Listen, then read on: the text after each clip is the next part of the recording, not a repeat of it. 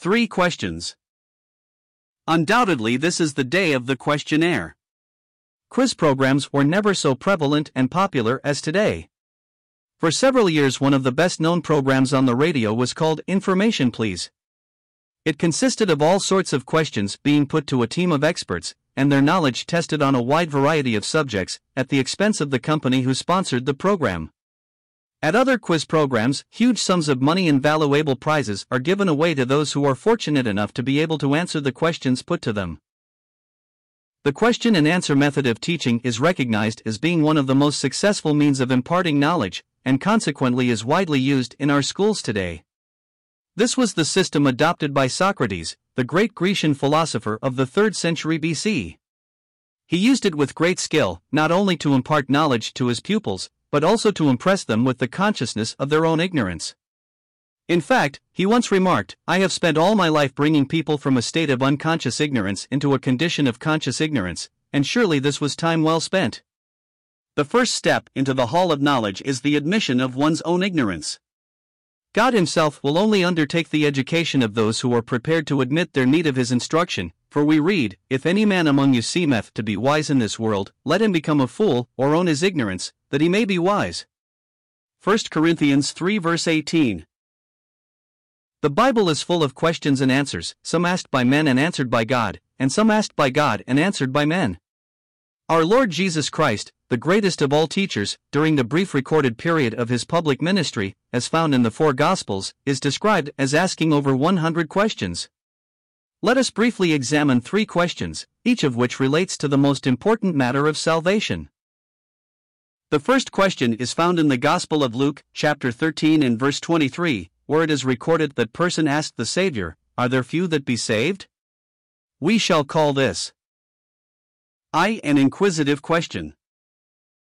The questioner's motive may be inferred from the answer the Lord gave him, for he replied, Strive to enter in at the strait gate, for many, I say unto you, will seek to enter in, and shall not be able. When once the master of the house is risen up, and hath shut the door, then shall ye begin to stand outside and say, Lord, Lord, open unto us. But he shall answer and say unto you, I know not whence ye are. In these intensely solemn words, our Lord rebuked the idle curiosity that undoubtedly prompted the question. Apparently, there was no seriousness on the part of this inquirer, he was merely indulging his flair for statistics. It mattered nothing to him whether few or many would be saved, but it was a vitally important matter to the Son of God, who had left the glory of heaven to come into a world of sin and shame to seek and save that which was lost, knowing full well it would cost him untold suffering and his own life. God is greatly concerned about the salvation of sinners, in proof of which He gave His only Son to be a substitutionary sacrifice on their behalf. For we are told, God so loved the world, that He gave His only begotten Son, that whosoever believeth in Him should not perish, but have everlasting life. John 3 verse 16 God has gone on record as saying, As I live, saith the Lord God, I have no pleasure in the death of the wicked, but that the wicked should turn from his evil ways and live. Turn you, turn you, for why will ye die? Ezekiel 33 verse 11 Notice, God does not ask, When will ye die, or Where will ye die, or of what will ye die, but why will ye die? It is as if he says, Why die in your sins and be eternally lost when I have made every provision for your eternal salvation, if you will turn to me? Let us look a little further into our Lord's answer to this frivolous and inquisitive questioner. Notice carefully the four words he used strive to enter in. The word strive is the word from which we get the English word agonize. The question of the soul's eternal destiny is so important that Christ advises people to agonize to enter in at the door of salvation. It should be the supreme object of the reader to make absolutely certain that he is truly saved, that his sins are all forgiven, that he has been born again by the Spirit of God, and that he is consequently ready for eternity. Why did Christ advise this person to agonize to enter in the door? The answer is simple. Our Lord knew, as none other, the tremendous forces which would combine to hinder the sinner from entering the door to God's great salvation. Let us name some of these opposing forces which would seek to rob the soul of the salvation God desires him to have, remembering that to be forewarned is to be forearmed. First, there is pride, which lifts its haughty head and refuses to admit that man is, by nature, the lost and guilty sinner that God declares him to be, that refuses to bow in contrition and confess, God be merciful to me the sinner. We are told, Though the Lord be high, yet hath he respect unto the lowly, but the proud he knoweth afar off.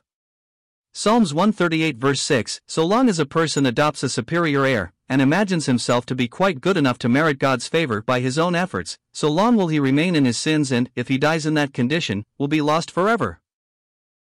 Second, there is prejudice, which consists of a wrong opinion formed before proper investigation. This has blinded many a person to the truth of the gospel and resulted in untold misery. The sinner forms a wrong impression of God, and of Christ, and of God's easy, artless, and unencumbered way of salvation. This prejudice may take many forms. It may be religious prejudice that hinders him from accepting God's way of being saved. It may be social prejudice that prevents him from taking his place as a sinner, no different from anyone else. It may be racial prejudice that causes him to refuse a salvation that is for whosoever will. Third, there is popularity. Many have been deterred from walking the upward and heavenly pathway because they fear that such a path will cause them to become unpopular with their worldly friends. They dread the ridicule that living a consistent Christian life will bring them, and thus they allow themselves to be laughed into a lost eternity. The Bible speaks sadly of those who love the praise of men more than the praise of God. John 12, verse 43, Christ declared that the truth shall make you free. Note, not popular, rich, powerful, and successful, but free. It may and will entail the world's unpopularity, but it is the path of true and eternal satisfaction.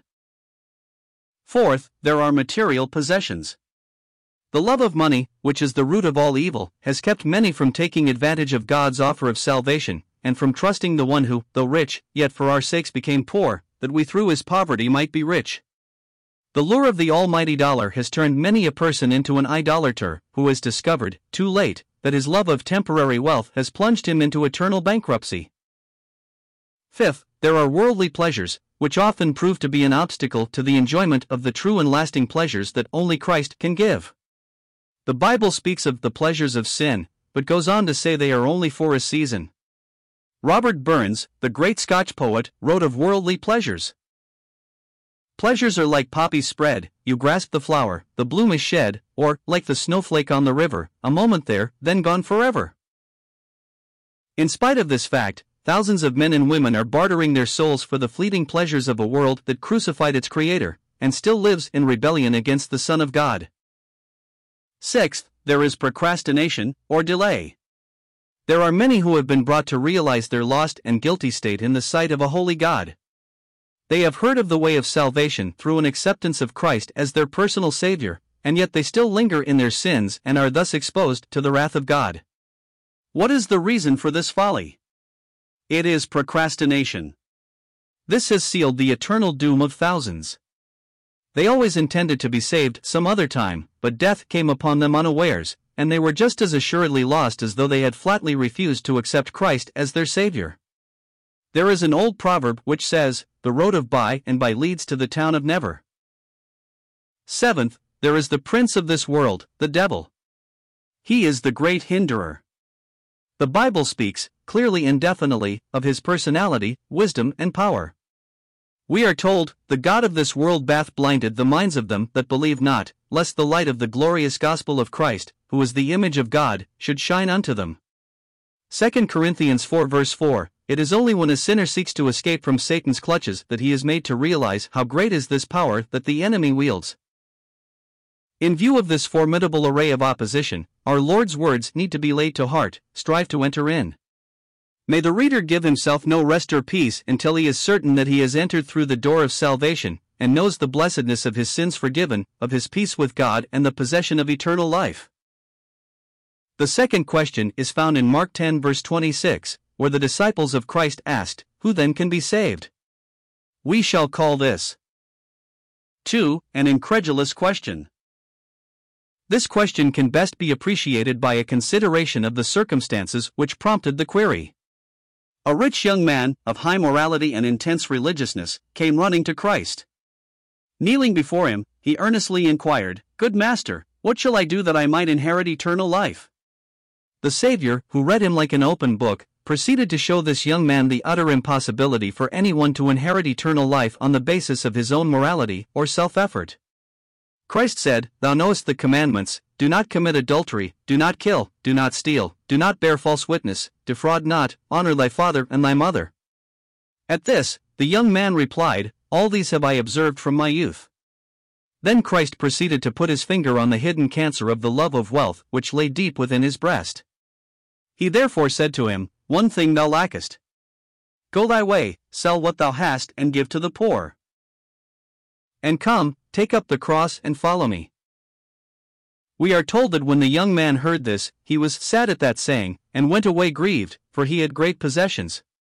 Thus this man turned his back on the Son of God, and made his fatal choice for earthly riches and worldly prosperity, and we never hear of him again. As the young man went away, the Saviour said to his disciples, How hardly shall they that trust in riches enter into the kingdom of God? It was these words that provoked the incredulous question, Who then can be saved? Notice the answer that Christ gave with men, it is impossible, but not with God, for with God all things are possible.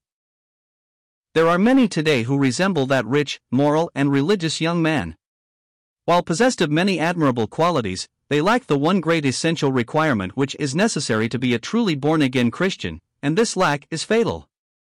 This man trusted in his riches and turned away from Christ and departed, joyless, nameless, hopeless, lifeless, and Christless. He valued his wealth above the far more exceeding value of his soul. Whatever it may be that keeps a person from trusting Christ is the value he places on his soul, and what shall it profit a man if he gain the whole world and lose his own soul? There are those today who are trusting to their morality to merit God's salvation, and falsely imagine that living a fairly decent and respectable life will win them a home in heaven. They have not yet learned that salvation is by grace alone, and is not of works, lest any man should boast. See Ephesians 2 verses 8 to 9, Romans 4 verse 4. Still others think that because they have passed through some religious rite or ceremony, they have been thereby fitted for heaven. Many are trusting in their baptism and the fact that they take communion regularly, and thus make an ordinance a substitute for Christ. Baptism and communion are ordinances for those who are already saved and on their way to heaven, but they have no saving virtue whatever. To all such the words of the Saviour, One thing thou lackest, should come home with force to their souls. The great need of all men is to have Christ as a living reality in their lives. This can only be brought about by believing the gospel which proclaims that Christ died for their sins. Only through accepting Him as their own personal Savior and confessing Him as the Lord of their lives can salvation be theirs. The third question we shall entitle 3. An imperative question. This is found in Acts 16, verse 30. It was asked by the jailer of a prison in which Paul and Silas were imprisoned for preaching the gospel. God sent an earthquake so that all the doors of the prison were opened. The jailer, thinking his prisoners had escaped, was about to commit suicide when Paul called to him and said, Do thyself no harm, for we are all here. At this, the man cried, Sirs, what must I do to be saved? Back came the answer from the lips of Paul Believe on the Lord Jesus Christ, and thou shalt be saved. Is this your question, my friend?